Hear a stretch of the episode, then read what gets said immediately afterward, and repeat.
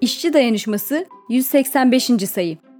Erizihson efsanesi ve açgözlülük meselesi.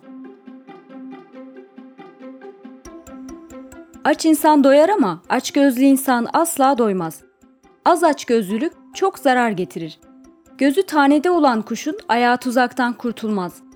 Hemen bütün dillerde mala mülke doymama, ihtiyacından fazlasını isteme halini anlatan açgözlülükle ilgili atasözü bulmak mümkündür insana da topluma da zarar veren açgözlülüğü mahkum eden pek çok anlatı da geçmişten günümüze kadar gelmiştir.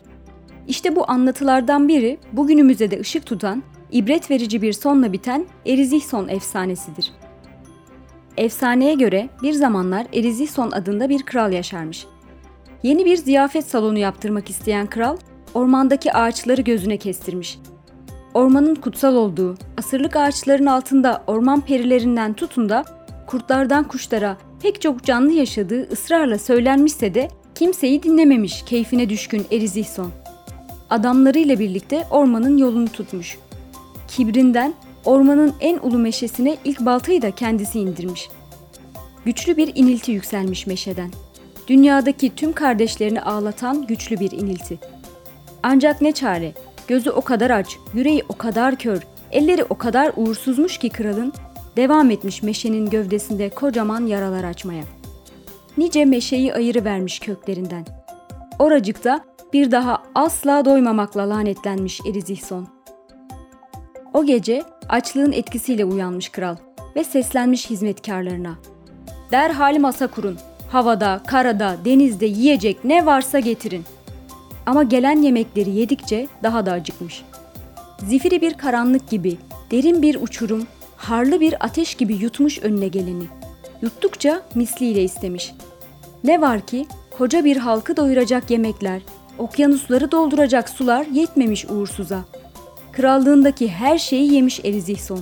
Geriye bir tek kızı kalmış. Onu da köle niyetine pazarda satıvermiş. Yukarıdaki tabloda aç gözünü doyurmak için kızını köle olarak satan Erizihson'u görüyorsunuz.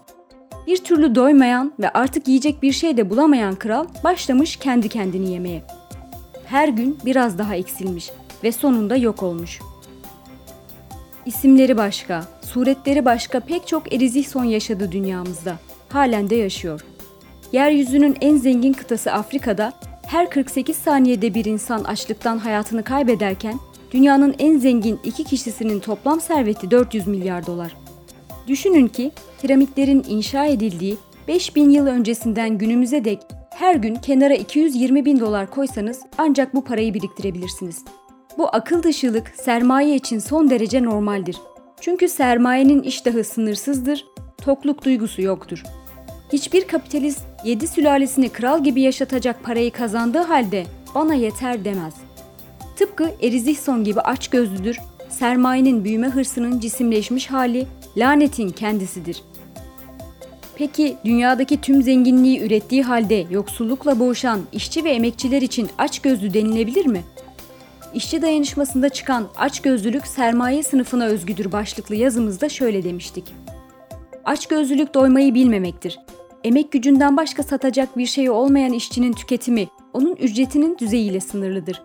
Yani kapitalist düzende bir işçi gerçek ihtiyaçlarını hiçbir zaman karşılayamaz eksik tüketime mahkum edilmiş, ürettiğinden payını alamayan, temel ihtiyaçlarını bile karşılayamayan bir insan neyin doyumsuzluğunu yaşayabilir?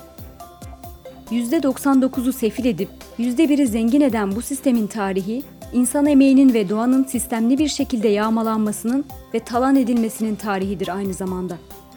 Bugün Türkiye'de Akbelen Ormanı'nı, Brezilya'da dünyanın akciğerleri kabul edilen Amazon ormanlarını yok eden erizih sonların sistemidir kapitalizm daha fazla kar uğruna ücretleri düşüren, çalışma saatlerini uzatan ve işçileri daha ağır koşullarda çalıştıran açgözlü para babalarının sistemi.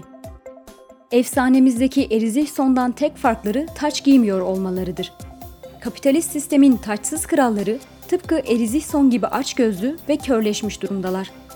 Dünyayı 15 kez baştan yok edebilecek kadar nükleer silah üretmenin, ekolojik kriz dünyayı yok olmanın eşiğine getirmişken yağmaya, talana son sürat devam etmenin başka açıklaması olabilir mi? Kendi habis karakterlerini aklamak için buldukları formül ise insana, insan doğasına kara çalmak açlığa ve yoksulluğa mahkum ettikleri emekçileri de açgözlü ilan etmek. Biz açgözlü değiliz. Hak ettiğimizi istiyoruz.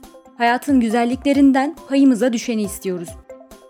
Örgütlü işçi sınıfı bu kahrolası sistemi yıkıp yerine insanın insana kul köle olmadığı, beraber üretip beraber paylaştığı bir özgürlük ve kardeşlik dünyası kurabilir.